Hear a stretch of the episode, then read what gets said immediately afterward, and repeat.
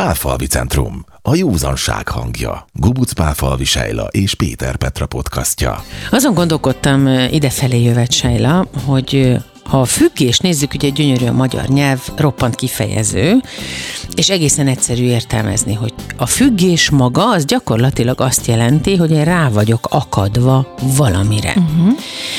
És a kérdés első része az, mert egy csomó része lesz majd, hogy mi van akkor, hogyha én megszokom magát a függést. Tehát tök mindegy egyébként, hogy lejövök-e az adott szerről, amit használok, idézőjelben tök mindegy, hiszen persze, hogy nem az. Legyen az mondjuk akár az alkohol, uh-huh. nézzük a leggyakoribb verziót, és minek után én megszoktam, hogy nem önállóan működöm, hanem valami úgymond irányít, de legalábbis szükségem van arra, hogy azt higgyem, hogy nekem jutalmazásból és vagy büntetésből, vagy valamilyen irányadásból szükségem van valamire, amitől függök, akkor mennyi az esély arra, és mi történik akkor, hogyha valóban ráfüggök, úgymond, valami másra. Akár kényszeres leszek, akár ö, elkezdek olyan szinten egészséges életet élni, ami már ö, téboly közeli. Tehát tehát mm. amikor tényleg csak a lepottyan gyümölcsöt eszem meg, stb. Nyilván szélsőségeket hozok mm, föl, hogy érzékeltetni. Szélsőség, úgyhogy igen. igen. Tehát, hogy ilyenkor mi van? Ö, tehát, hogy ugye az volt a kérdésed, hogy erre van-e esély, erre nagyon nagy esély van, mégpedig akkor, hogyha valaki csak az adott szerével foglalkozik, és a felépülésen mögött ö, nem a függőség ö, van, most így csúnya szó uh-huh. mondva kezelve, hanem, hanem maga a szer. Tehát, hogyha valaki mondjuk függ az alkoholtól, és ő azt gondolja, hogy az ő egyetlen egy problémája az, hogy iszik, és mondjuk azt a szert leteszi, de avval a függőműködésmóddal viszont nem foglalkozik, nem jár ezzel terápiába, vagy, vagy önsegítő csoportba, vagy, vagy bárhova, akkor valóban ez van, amit te mondasz, hogy ez a függőműködésmód, ez meg fog találni egy másik szert, viselkedést, és ez, ez meg fog mutatkozni. Uh-huh. Volt már olyan a praxisodban, az már előfordult, hogy láttál ilyesmit, és akkor kellett azon is segíteni, vagy olyankor azt mondja a szakember, hogy jó, legalább nem az alkohollal, vagy legalább nem a szerekkel csinálja ezt, hanem van egy másik fajta uh-huh. mániává előlépett dolog, vagy, vagy uh-huh. működés, vagy annak a zavara, uh-huh. amivel együtt él, de legalább olyan, nem károsítja Olyan érzésem magát. van, hogy olyan jókat kérdezem, mint ott lennél velem a terápiás térben, és te tapasztalnád ezeket. Igen, mert hogy ez előfordul. Ugye javarészt az én klienseim alkoholfüggő kliensekből, vagy klientúrából áll, és én náluk gyakran tapasztalom, általában ami legelőször, ami, ami előjön, az az édesség iránti sóvárgás. Tehát, hogy leteszik az alkoholt, sok kliens számol be arról, hogy az édesség iránti vágya megnövekszik, és mondjuk az étel felé el tud tolódni ez a fajta függő működésmód. És visszatérve a kérdésedre, hogy mi van ilyenkor, ugye nem mindegy, hogy, hogy milyen fajta szerváltás történik. Aha. Tehát egy, egy alkohol ö, függőségnél mondjuk, hogyha az alkohol téren valaki abstinens, de eltolódik mondjuk a gyógyszerek fele, az ott, az ott, ott zéró tolerancia, mert hogy az egy olyan szerváltás lenne, ami, ami miatt nem, fog, nem tudna kijönni ebből, vagy nem tudna felépülni. De én azt gondolom, hogy mondjuk az édesség esetében sokkal megengedőbbek lehetünk, főleg az elején, sóvárgást is tudja enyhíteni. Ez az, az endorfin miatt van? Amiatt is, amiatt, tehát a jutalmazó központnak azért csak az ember ad valamit, ha eszik egy csokit. Aha. De hogy nyilván itt is kell figyelni az arányokat, de itt mondjuk megengedőbbek tudunk lenni. De nyilvánvalóan az a nagyon szerencsés, hogyha valami olyan tevékenység illeszkedik be mondjuk akár az alkohol helyébe, például a sport, ami azért egy egészségesebb, de ott is kell nagyon vigyázni. Ezt akartam, na erre irányul igazából a, a kérdésnek a, a nagyobbik része, hogy persze előjön a sport, hát akkor lefoglalom magam valamivel szokták volt mondani.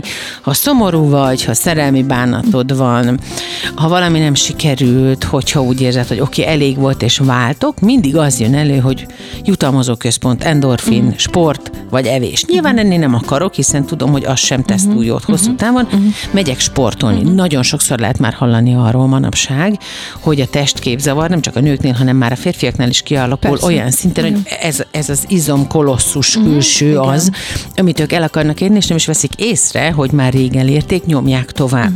Tehát mi van akkor, hogyha egy, hogyha egy ilyen dolog jön be helyett, úgymond helyettesítőként? De ezért nem mindegy, hogy milyen sportot választ a, a, az ember, mert a, a sport függőségnél, mint olyannál, vagy hogyha beszélünk ezekről a testképzavaroknál, vannak olyan sportágak, amik, hogy mondjam, egy ilyen veszélyeztetettebb közeget teremtenek. Most, ha a testépítésre gondolunk például, ugye ez, egy, ez egy, egy ilyen közeg.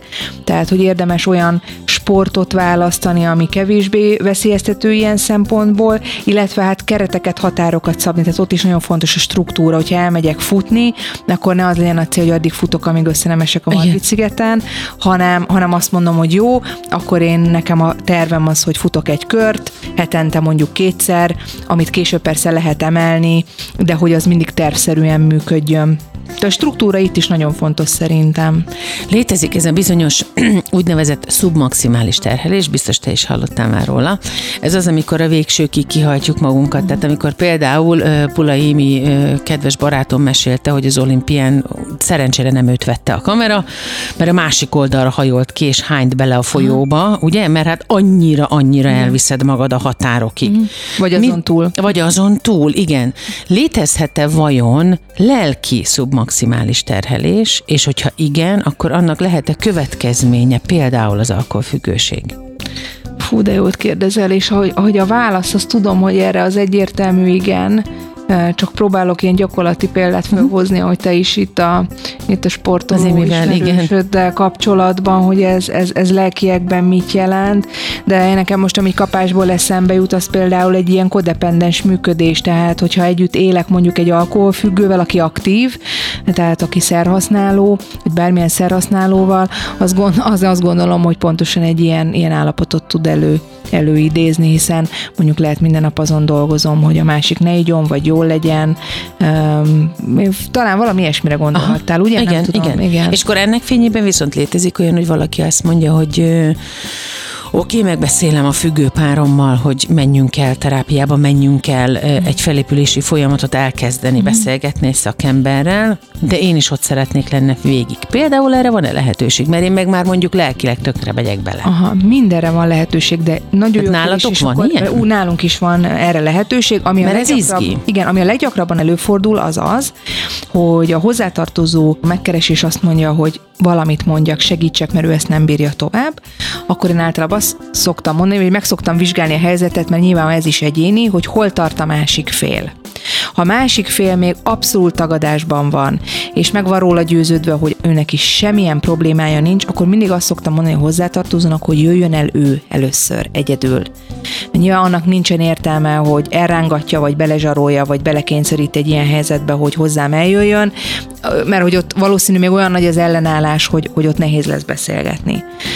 Tehát, hogyha eljön a hozzátartozó, akkor tudunk azon dolgozni, avval a hozzátartozóval, vagy ha esetleg ő még szeretne valakit bevonni, mert hogy nyilván itt a számosságnak is jelentősége lehet. Mármint, hogy hányan vannak ott így vele? Van, így van, hogy most jön a felesége és a lánya, és mondjuk a cégtársa, akkor nyilvánvalóan ez egy nagyobb nyomást tud jelenteni, de ez ilyen intervenciós jelleggel, ami azt jelenti, hogy ők azért jöjjenek el, hogy közösen megteremthessük azt a helyzetet, a, ami, amiben behívva az érintett felet tudunk azon dolgozni, hogy akkor ő hogyan tudja elfogadni majd a segítséget. De amit te mondasz, ez is nagyon fontos, és az elkülönül ettől a fajta intervenciótól az, hogy amikor a hozzátartozónak is szüksége van segítségre, igen. alanyi jogon. Igen, Tehát igen. nem csak azért kell tudnia eljönni, hogy, hogy segítsen a másikon, hanem hogy tudjon segíteni saját magát. Hát, ahogyan működik a másodlagos szégyen, szerintem működik a másodlagos ö, függés is. Hát így, hát így van. Hát uh-huh. ugye a codependent szó, tehát a társfüggőség, az arra, ugye sokan összekeverik ezt, ezt a szót használjuk, vagy halljuk, hogy társfüggő, akkor mindenkinek az jut eszébe, hogy, hogy a partner függ hogy a, igen. igen, hogy a partner kapcsolattól magától függ. De igazából, hát szerintem egy kicsit szerencsétlen a fordítás, mert az angol codependent, tehát a codependent szóból, ez azt jelenti, hogy társa vagyok a függőségében. Uh-huh. Tehát, hogy ő, tehát én is függök az alkoholtól, nem közvetlenül, mert nem én iszom, de az én életemet az befolyásolja, hogy ő iszik, nem iszik, jól van, nincs hol, stb. Milyen a kedve. Így van. És így formán én azt gondolom, minden hozzátartozó is segítségre szorul, itt ugye az ellenállás a hozzátartozóknál szokott megmutatkozni. Na ez egy nagyon érdekes rész. El... Nem velem Igen. van a baj, nem én iszom. Miért el kell időzni itt egy magam? kicsit, megmondom őszintén, Sejla, mikor azért, és bocsánat, hogy közbeszóltam. Nyugodtan. Mert az a fajta, én nem vagyok hibás, az a fajta, nem az én problémám, de azért meg kell, hogy oldódjon. Az a fajta másodlagos szégyenérzet, ami ugyanúgy működik egy hozzátartozónál is, ezt legalább annyira erőteljesen kell. Egyrészt ugye felismerni, beismerni és elmenni a szakemberhez, és azt mondani, hogy nekem is jót fog tenni, az, ha segítenek. Mm csak mondjuk egy nagyobb családi körön belül, hogyha ez ugye kiderül, és azt mondom, hogy jaj, nem csak a János megye, hanem megy vele Júlia a felesége uh-huh. is,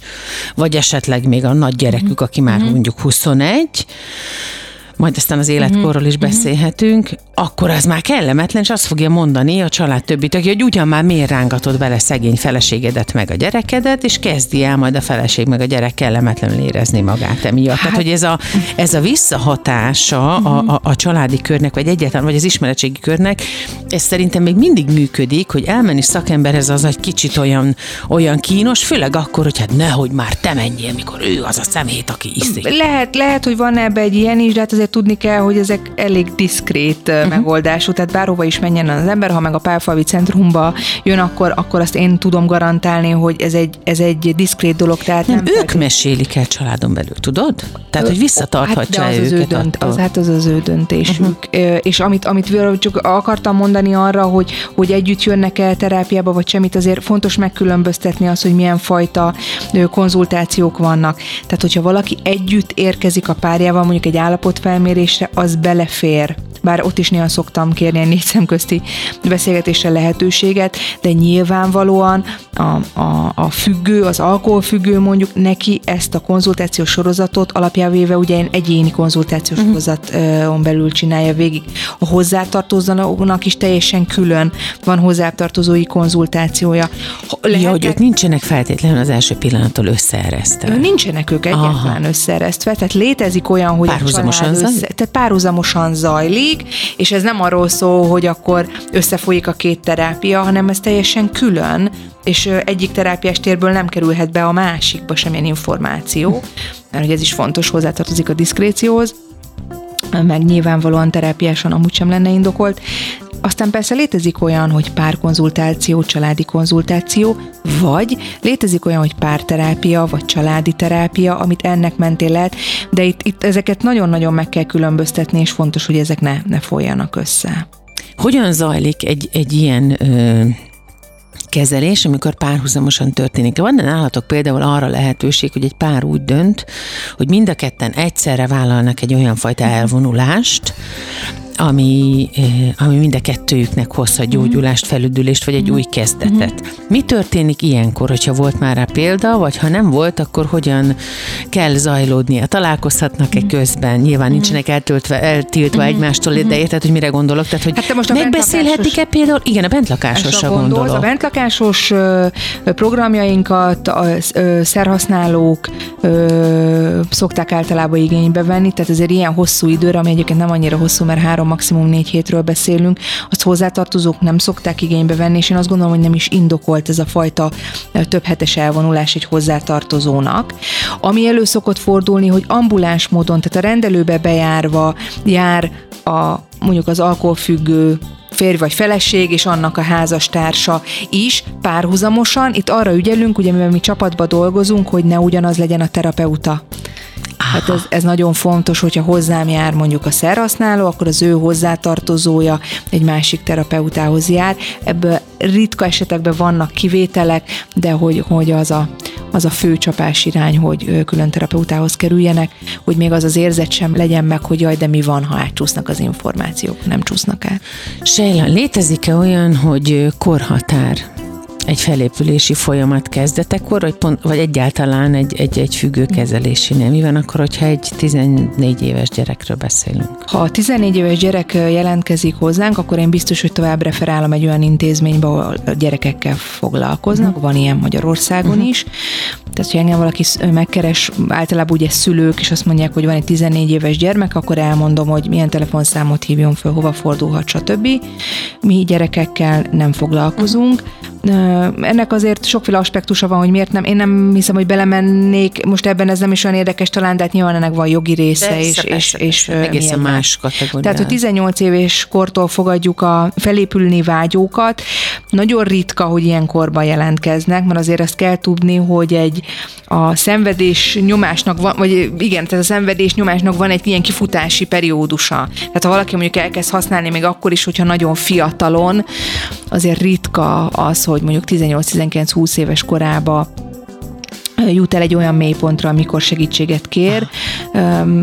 Relatíve ritka, inkább így mondom, mert nyilvánvalóan léteznek serdülőre habok és fiatal felnőtteket fogadó felépülési programok is.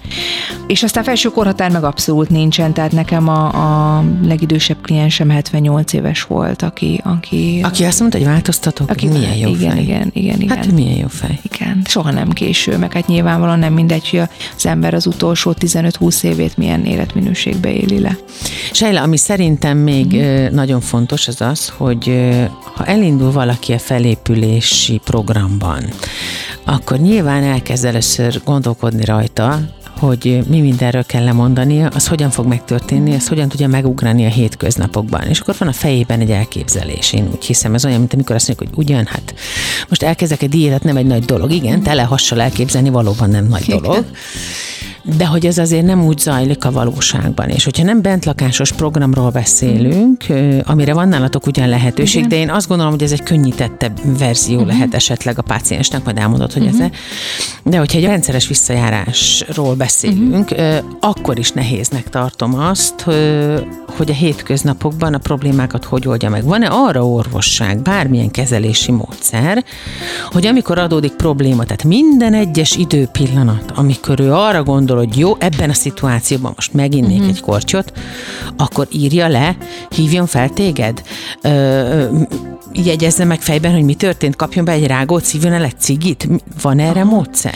Hát most bármelyik, amik fel, felsoroltál, úgy kvázi megoldás lehet, de azért úgy, úgy kell ezt elképzelni, hogy az ambuláns módon a találkozók heti rendszerességgel vannak. Tehát valaki eljön De minden. terápiába jár. Így van. Hát ez az is ez tulajdonképpen, az. igen. Tehát eljön minden héten egyszer, ahol nyilvánvalóan átbeszéljük az az azt megelőző időszakot is, ahol meg lehet beszélni azokat a nehézségeket, elakadásokat, sovárgási helyzeteket, amik előálltak. Nyilván meg lehet vizsgálni, hogy azt, hogy ő ezeket meg tudta elépni, vagy sem.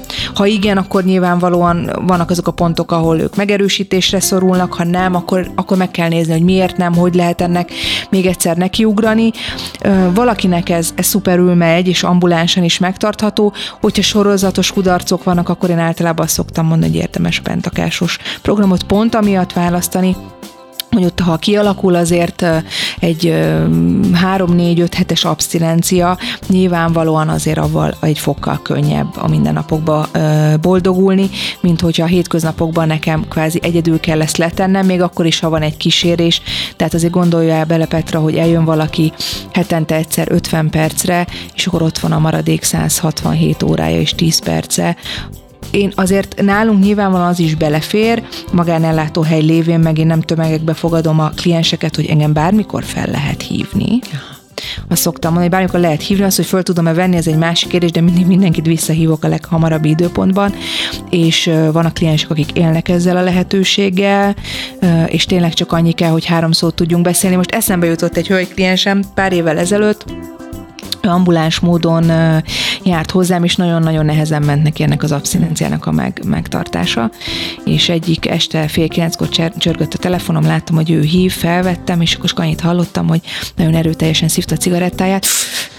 Ezt a hangot hallottam, és azt mondta, hogy figyelj, de Sejla, itt vagyok most kin a kertbe, ez meg ez történt, de még nem ittam.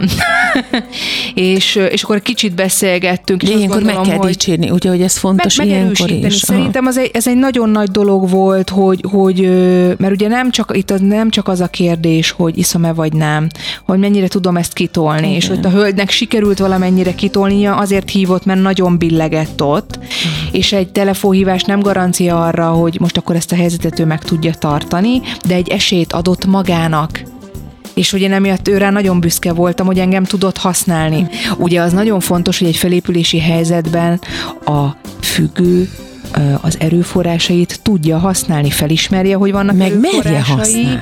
ismerje használni, és ugye én is itt egy erőforrás tudok lenni, Igen. vagy az a addiktológiai konzultáns, vagy klinikus, vagy, vagy aki éppen foglalkozik a klienssel, tudunk erőforrások. Nem az egyetlen, mert azt is fel kell tudni ismerni, hogyha hajnali háromkor adódik ilyen probléma, nem biztos, hogy engem el fog érni, bár 24 órán át be van kapcsolva a telefonom, de vannak helyzetek, amikor nem lehet engem se elérni, hogy fel tudja ismerni az alternatívákat, hogy, hogy akkor mihez tudok nyúlni. A ti adtok például, vagy te tudsz adni olyan ilyen helyzetre olyan segítő módszert, ami működhet? Most gondolok arra például egy barátnőm jár terápiába, és ott egy vállásos helyzetről volt szó, mindegy, és ö, készült egy beszélgetésre a férjével, és azt mondta neki a pszichológusa, hogy nézzen fölfelé balra, és próbálj meg pislogni, és nagy levegőket venni, hogy ne induljon el a könnye.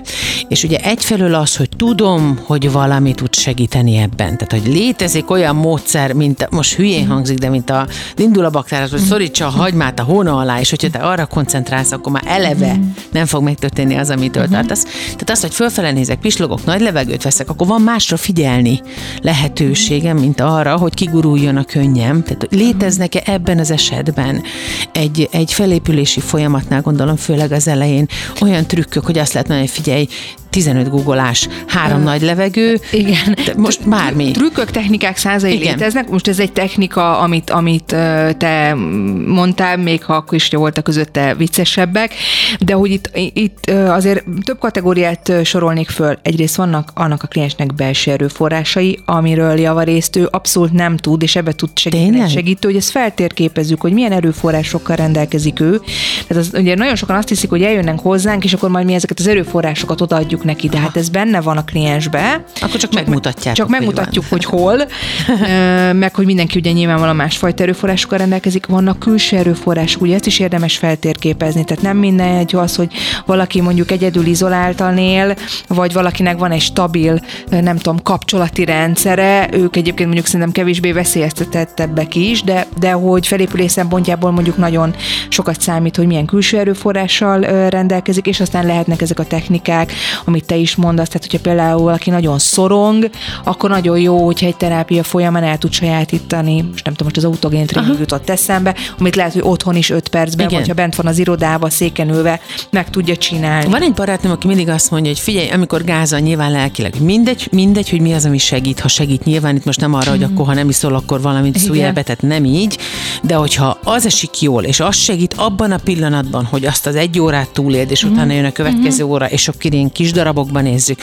hogy most megeszel egy táblacsokit, hogy most veszel egy nagy levegőt, hogy most nem csinálsz semmit, csak hanyat fekszel és gondolkozol, vagy azt mondod magadnak, hogy igen, ezt így fogom csinálni, és az jó lesz, vagy megveszem azt a kabátot, vagy magamban keresek valami vigaszt, csak működjön a dolog. Fontos meg az, hogy fenntartható legyen ez. Uh-huh, hogy azért uh-huh. itt, itt életszerűnek kell maradni. Ez mit jelent? Ö, hát, mert most csak itt hallgattam a példákat, a táblacsokit vagy a kabát. Ja, persze, persze, persze, És persze. azt, azt gondolom, hogy most egy-egy esetben persze tud egy ilyen vigaszt nyújtani. Hát nyilván egy nem- erre lelki nem lett bánatnál. berendek- Akkor lehet jönni vásárlásfüggőséggel utána, ugye? Na, de hogy nem is akartam elviccelni, szóval, hogy, hogy életszerűnek, fenntarthatónak kell lenni, ez nagyon jó volt, amit mondtál, hogy nem kell ezt kivetíteni hosszú távra, hogy tényleg van egy adott nap, vagy egy adott óra. Tehát nekem ez a csak a mai nap szemlélet az én lelkemhez, szívemhez és a szakmai szemléletemhez nagyon közel áll, hogy, hogy csak a mai nap nem fogyasztok alkoholt, hogy holnap mi lesz, ezt nem tudom, de mai nap áll 24 órából ezt célzom meg ha vannak abban a napban, vagy abban az órában nehéz pillanatok, akkor ebben az órában nem fogok. És azért azt tudni kell, Petra, hogy leszámítva extrém eseteket, de az extrém esetek amúgy is kórházi kezelést Aha. fognak igényelni, azért eh, ez nem egy folyamatos szenvedés. Tehát így, ahogy te is mondod, hogy vannak nehéz momentumok vagy pillanatok, amik tudnak nyilvánvalóan megcsúszás, visszesés szempontjából veszélyesek lenni, de ezt akkor nem úgy kell elképzelni, hogy akkor heteken, hónapokon keresztül szenvedek, már azt senki nem Persze. bírná el. Persze. Vannak helyzetek, szituációk, amik uh, nyilvánvalóan ki tudják billenteni az embert, ezek lehetnek külső triggerek, uh, tehát az, hogy egyáltalán mondjuk meghallom, hogy valaki kinyit egy nem tudom, egy pesgőt, és meghallom, ahogy durran, vagy bekapcsolom a tévét, és akkor ott van egy sörreklám, és akkor azt mondják, hogy hát most nem akarok idézni, mert még véletlenül se szeretnék reklámozni senki, semmit, de, de itt azért a, a, a, termékekhez is ugye kapcsolódnak olyan, olyan hívó szavak, hogy, hogy, hogy a boldogság ugye csak akkor jön el, hogy ah, ezt megiszod. Igen, igen, igen. Tehát, hogy, hogy nyilván ilyen külső triggerek is uh, nehéz helyzetbe tudják hozni az alkoholfüggőket. Ugye a nikotinfüggők már egy fokkal szerencsésebb helyzetben vannak, mert ugye a dohánytermékeknek a reklámozása tilos, ugye a vétele is már eléggé le van szűkítve, tehát nem lehet megvenni azt bárhol, most más szerekről meg nem beszélek, mert hogyha, hogyha illegális szerről beszélek, az meg nyilván eleve, eleve nincsen nagyon szem előtt, kivéve annak, aki, aki használja, mert ott, ott a szembe tud jönni elég gyakran. Szóval igen, azt remélem válaszoltam a kérdésre. Igen, igen, igen, igen, igen. A belső erőforrásokról és a kockázati tényezőkről is fogunk majd beszélni. Én egy kis kanyart tennék még, hogy mit tanácsoltál a hölgynek. Fú, ezt ne, nem tanácsolni biztos, hogy Vagy nem csak akkor mit mondtál? semmit. Ez Én... fontos egyébként, erről meg kell beszélnünk, Igen. hogy nincsen észosztás egy nincs, ilyen nincs, helyzetben. Nagyon, rit, nagyon ritkán És ahol van, az... pszichoedukáció, amit hívhatunk ilyen formán észosztásnak is, de, de nyilvánvalóan az, az a felépülési folyamatnak egy része, hogy az ember tanuljon a függőségről, a felépülésről, stb. De észosztás abban az értelemben nincsen, hogy egy ilyen helyzetben valaki engem felhív, akkor annak az embernek arra van szüksége, hogy én őt meghallgassam uh-huh. megerősítsem abba, amit hát nyilvánvalóan hát ő is azért közölte, hogy még nem ittam, hogy ebben meg tudjam erősíteni, hogy ez egy, ez egy hatalmas nagy dolog, hogy ő abba a helyzetbe ezt megállta. Tudjunk, hogy beszélgetni, hogy azért ő nyugvó pontra tudjon jutni, ugye eléggé felzaklatott állapotba, tehát én hallottam, hogy azt a cigarettát is szívta, hogy a légzése alapján is, és hogy úgy, úgy tudjuk letenni akkor a telefont, hogy, hogy ő egy nyugvó ponton van, és akkor minden esély megvan arra, hogy ő, ő jól legyen aznap. Pálfalvi Centrum. 0630 65 75 734